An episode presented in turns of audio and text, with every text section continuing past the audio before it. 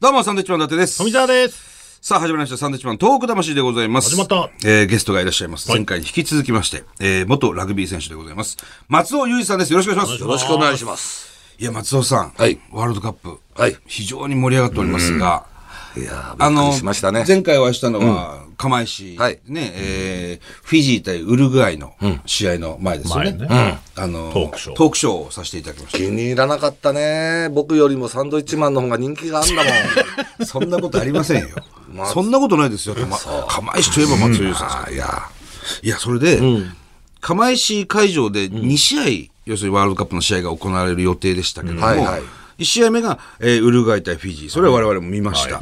2試合目がこれ、あの、台風で中止になってしまいましたね。そうなんカでナすダ対ナミビアですかそうです、そうです。これがもうかわいそうだったなと思って。 ねえ。いや、僕らは本当に完全に行くつもりだったんですよ。ええその日に。はい。で新幹線があの走らないのと、走らないとだから、やっぱり盛岡から釜石の方へね、行く道路がもうほほとんどダメで、はいどうしても釜石に入れないと。ええで、釜石の街ももう通行止め、通行止めで動けなくなると。そうなんですよね。それでもどうしても行けなくてね。はいうん、本当にね、集まっていただいた方、大変ですよね。ねえ、もうその日のために一生懸命もう何年も前から動いてた人がたくそうなんですさよんねいたわけですけども、ただあのーまあ、ニュースを見ると、カナダの選手ですとか、えーナミビアの選手が釜石に残って、まあ、ね残ってというか、まあ、前、前、ね、いたからね前入ってるでしょうから、台風のお後片付けをね片。付けお手伝いしてボくだラさンっティたアでね。もうすごく嬉しくて、それが。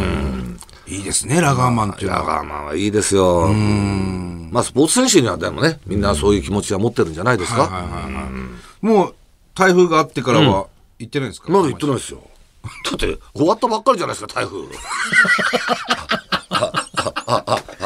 そそういうわけじゃないんだな。だからそういうところが松尾、さんが釜石行くっていうのは釜石みんな市民喜びますから、うもんまあねっと。頻繁に行ってくだはさいはいいよ。はい はい。わかりま、わかりましたよ。な、何笑ってんですか。いやいやいや、もっと行ってほしいんですよね。意外と行かねえなと思っていやいや、そんなことない。そんなことはない。あのね、いつも遊んでるわけじゃないんだからね、用がねえのに行かないでしょ。ね。仕事もありますからねちゃんと用があるときにはそれもね。忙しいですからね。ええどどうでしたあの、釜石でその、ラグビーワールドカップが行われるという意義というか。いやもう松井さそんん、なこと考えたこともなかったし、そうですよね。まさか釜石でやるなんていうことをね、誰も考えていませんでしたよ。そうですよね。まあ大体日本で4カ所ぐらいで、はいあの大きな都市でね、ええやるんだっていうぐらいでしかあの思ってなかったからね、はいそれを12カ所になって、しかも、この釜石って選ばれ被た災地時釜は石もっうていうまね、た。うん、やっぱりこれはね、政治の先生方がね、はいい、ろいろ国国のお偉い方がね、これは釜石のあの復興をね、はいなんとかさせる、岩手県をなんとかしようとはいいう気持ちも、やっぱり僕はあったと思うんですよね。だからあのその大会本部の方にね、はいぜひ日本で釜石でやらせてくれと、ここはこうこういう理由があって、大変なことになったんだと、そういうことだと思いますよ。あーやっぱり僕はそういうのは政治かなって思いますけどね。なるほど。あの、スクラム釜石という、ね、法人立ち上げたじゃないですか。はいあの、東日本大震災以降、すぐ、あの、スクラム釜石っていう団体も、やっぱりその、釜石宇野住まいスタジアム、復興スタジアムで、ワールドカップをこう、やりたいっていう。もちろん、やろうやろうってことをみんながね、ええこれはね、不思議とやっぱり人の口っていうのはどんどんこう伝わっていきますよね。はみんな会社員でも会社で働いてて、釜石で俺ああの試合やったらいいな、ワールドカップあったらいいななんてことを、ぽっぽっと昼休みとか、そういう時に話すじゃないですか、えそういうことがどんどんの、ね、大きくなってって、なるようになるんですね。あれ、すごいですね。ええであの亡くなっちゃったけど、平尾君なんかがね、平尾いさんや。はい。あのトートークショーやったのね、僕とね、その時に平尾君がもう言ってくれて、あの、いやー、松尾さん、なんと言ってもね、釜石手挙げなきゃダメですよと。絶対釜石でね、やろうって言ったら、みんな日本のラグビー選手、ね、関係者はね、そりゃあ釜石だろうって、みんなが言ってくれますよって言ってくれたんですよ、平尾君は。それで、そのトークショーもね、僕はダメだと思ってたから、ふざけて終わっちゃったんだけど、なんでダメだと思ってたんでいすかや、だってそりゃね、いくらなんでもね、いやいや松尾さんが手挙げないといけないですいやいや、そうなんだけど、まあ、片手上げたんだけどね。両手上げてちくっださちゃいいんだよね。だけど、それがね、こう、どんどんどんどんいろんなところでね、はい。あの、なんかもう、平尾君と松尾君のトークショーの中で、釜石でね、ぜひやったらいいんじゃないかみたいなことが言われてるぞみたいなことがね、で、彼らもいろんなところで講演会もやったり、ええいろんな方いるでしょ、はい若い大畑君とかもいるし、えでそういうのがいろんなところでね、はいそうそういう喋りの中で、釜石のワールド、あの、日本のワールドカップ、はいそれから釜石でもやろう、やろうじゃないかというようなね、そういうことを言ってくれたんですよ。いやー、強い力があったんですね。うんそうなんだ平尾さんからの。そう。大八木が言うと分かんないんだけどね、何してるかそれは平尾さんなんやっぱそれは平尾じゃないと、やっぱり。いや、すごいですね。でも平尾さんも亡くなってしまいましたけどねね本。当残念ですよね。あーいや、でも嬉しかったですよね。やっぱ釜石の人たち、すごい喜んでましたし、あんなに世界中から、岩手県のあの釜石という町に、ちゃんとみんな来るんですね。あのフィジーから来たりとか、ウルグアイから来たりとか、本当に大変ですよね、やっぱりね、外国人いっぱいいましたからね。だいぶ時間がかかるかかるからね。あアクセス悪 いから。なんでしょうでも良くなりましたよ、前から比べると。そうね。だから我々あの、フィジー対ウルグアイを釜石で見て観戦して、帰りにあの、新花巻駅から新幹線東京に来ましたんですよはいはい俺初めて見ました、新花巻駅あんなに人いんの。うん。で、外国人もいっぱいいたしね。だらけでしたね。はあんなに、あ、この駅こんな混むんだと思いました。いはい。いつも誰もいないような駅ですそうそうそう新花巻。そうですよ。いや、嬉しかったですね。結構ラグビージャージ着てた人もいいたました、いました、いました。なんかいいですね、ほんでラグビーのファンって、みんなこでう。だからね、あの、こう見ると、いろんな方がね、もっとはじ早くね、ラグビーっていうスポーツをね、見てたらね、もう私ね、何年か損したって、このラグビーを、ラグビーっていうスポーツを知らなくて、あんなに面白いスポーツだねって。そうですね。だからこれはね、はい本当にラグビー協会が、あのもっともっと先を読んでというか、ラグビー協会の動きの鈍さっていうことだけははっきり言えますよ。もっともっとね、若い頃からラグビー、ラグビーというものをね、はいみんなに見てもらおうというね、そういう気持ちを持った、やっぱり協会のね、お偉さんたちがいなかった。はあ、なるほど。いいよ、ラグビーは。遠慮してる方が多くて、はあそんな風にしなくてもいいよと。好きな人が見に来てくれるじゃないかというような感じだったんですね。でも、発達してる、発展してるスポーツっていうのは、やっぱり子供たちが見て、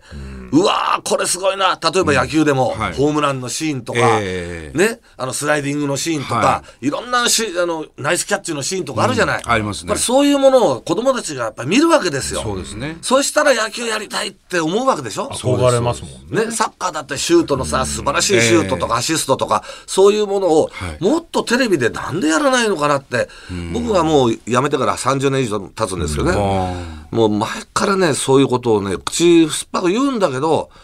やっぱり、いや、それはお前、松尾が派手だからだよ、お前。そんな派手なことしなくていいんだよっていうことなんですよ。でもなそかれなじゃあかね、乗ってこなかった乗でっすてよこないね。だから、もっともっとね、全、全世界のトライシーンとかね、はいはいはい素晴らしいのもありますから、そうですよねそういうのをね、日本の中でどんどんね、子供たちに見せてあげたいし、ラグビーっていいなって、お思えるようなね。でもすごくその今回のワールドカップ、はラグいビはーいワールドカップで、これからラグビーをやってみようかなとか、うんもう好きになった人は山ほどいますから、そうですね。やってみたい子供たちっていうのはいると思いますよ。相当増えてくると思いますと。思いますよね。だからそれを持っていき方、はいいきなりなんかすごい厳しいもことばっかりやっても、ええ子供たちだって嫌になっちゃうじゃないですか。ええやっぱりボールゲームだから、はいボールをね、渡して渡して、みんなで渡して、わ渡してトライをね、取ったはい選手が、取ったーって言った時に、やっぱり自分にボールをくれた選手をパッと見たらさ、最後にボールくれたやつって大体タックルされてるんですよねそうです。ねお腹にドーンとタックルされて倒れさ、てますねはいそしたらまずそいつそいつのとこ行って、あ俺トライしたぞありがとうなって、はいはいはいそういうところがやっぱり一番大切なところでしょ、うん確かに。ラそグビーれはそうです。それなんですよそういう気持ちがあのスポーツには、まあどんなスポーツにもあるんですけどね、ええうん、そういうスポーツの本当に、なんだろう、象徴的なスポーツですよね、そうでラすグビねー。ラグビーはね自己犠牲の精神本当に本当にそうですねボールを繋いで繋いで繋いで、だだかからら社会社会と同じだもん一緒ですね。会社と一緒、はい、もうあなたたちはあのもう営業だとかさ、はいはいはいはいね、松尾君頭いいからビあの経理や経理やなさいとか ね言われもいいそんなことない だけどそういうさやっぱり人それぞれにやるはいところがあって、ええラグビーってみんなそうですよすごいですね。こんなにもラグビーがメジャーなスポーツになるとは、だって我々でも思わなかったですからねえ松尾さんなんかなおなおさら思わなかったでしょうね。本当にねびっくりしましたよそれからあれだけ頑張れる、ここここ56年ですよ本当ですよね本。当にあのラグビーが急激に強くなったのはね、ええそれだけもう死ぬくらいの練習をしてきた、あジャパのン日本はね、一番このあ参加してるチームの中でね、一番一緒に練習してるチームじゃないかな。一緒に一緒に合宿生活み向こうの人って合宿生活なんかししないんですよ。みたいですね。へええ大体もう普通にか国に行ってれば、え自分のクラブで練習して、はいはいはい週に2回ぐらい会ってあのオールブラックスならオールブラックスで集まるよって言って、週に23回練習をするという、だってもうジャパン何年間もですよね何年もやってるんですよ。いや、すごいことですだよ。から練習をねしてるからだからそこでは何かっていうとやっぱり心が一つになるっていうかね、はいあいつがこうなった時にはどういうふうに体体がどう動くだろうとかこの時にはこうした方がいいなっていう判断力とかそういうものも全部出てくるんじゃないかな信頼関係。信頼関係それが全てワンチームっていう。ワンチームね。あうん呼吸がね、長いこと一緒にいると出てくるっていう。そうそうそう。そうですねしかし強かったです強かった。だから僕は最初からスコットランドが、あのー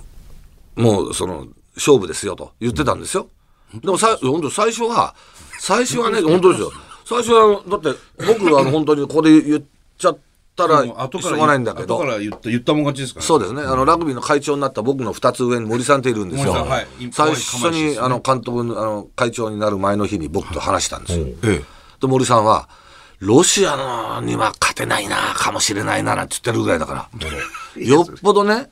森さん聞いてるかな本当によっぽどね ロシアって開開幕開幕であれ開幕が難しいぞなんて言ってるんですよええ。だから僕はもうぜそれはないですとうでサモアも勝つとはいただアイルランドにはね勝つとは言えない俺はまあアイルランドには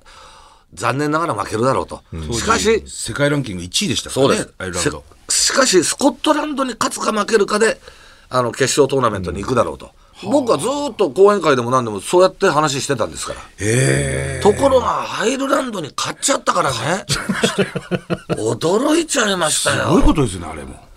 そうして最後のスコットランドなんかはもうスコットランドは4トライ以上取らなきゃなんないし、えもうチームはもう必死ですよ必死でもうば、今までよりも試合に勝つっていうことよりも、え4トライ、4トライっていうね、攻撃だからどんどん荒くなりますよね、プレー荒かはっ。たですね、最後の方とか。だからもうそれに日本はもう最後までみんなで止め合って止め合ってね、えまあ、7点差でしたよねそうですね僕はあれやっぱり途中でおあの向こうの選手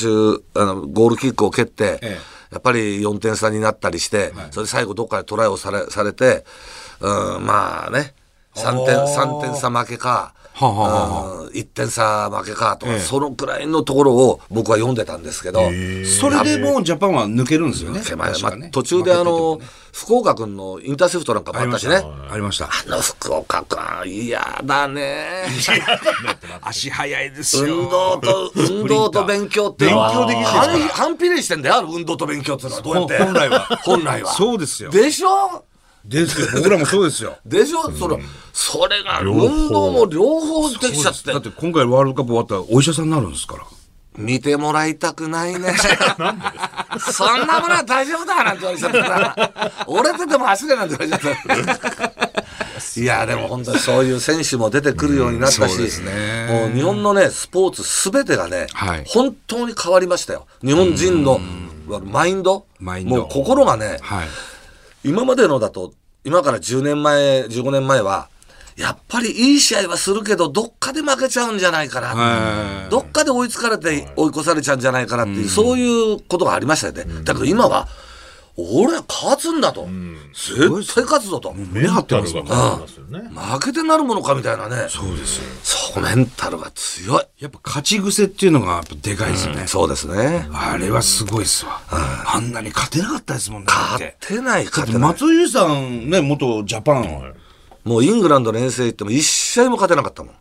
スコットランドとはやってますスコットランドやりました。僕は試合にちょっと出なかったんですけどねあーそうですかリザーブの選手だったんですけどええやっぱ負けるかもっていう気持ちが優先しちゃうんですか、そういう時って。いやいや、最初はね、はいあの、行くぞってね、はいはいはい絶対日本の歴史を塗り替えてやろうみたいなこと言っていくんだけども、やっぱり前半終わったりすると相当強いし、後半始まってバンバンバンとトライをされて、もう大体30点ぐらい差が開くとえ、もう残り20分で30点差、もう、もうなかなもかう厳厳しい。しいでしょ、ええそうなってきた時にもうラグビーって試合が終わっちゃうんですよ。るほど20分で30点差とか、もう追いつかないと思った時に、もう試合は終わってるんですね。だはあからそこからどんどんどんどんトライをす、やっぱり気がもう切れてしまうってないるうほかど、な。ねるほど、なるほど。どどんどんどんどんトライをされされてしまう。じゃなかったら、ニュージーランドに145点取られたんですよ。本当ですよ。 145点っていうことはあれね、キックオフ行ったらトライ、キックオフ行ったらトライになっちゃうわけでしょ。ノーノーホイッスルトライですね、で普通はあんな風には絶対ならないんですよ。もうあれも途中からじゃ途あ中からもう繊維切喪れて失繊維喪失本当にねやっぱりチームってなかなかその立ち立ち直すっていうことは難しいんですよね。だからそれは接戦だったりするとね、ええ接戦だったりするとあのインターセプトとか、あるいはそのすごいタックルが味方がしたとか、えそれワンプレーで勢いがそねそういうワンプレーでいくぞになって、なるほど変わっていくってことありますよね。はあ、いやー面白かったですねワールドカップ、これねあのーはまだ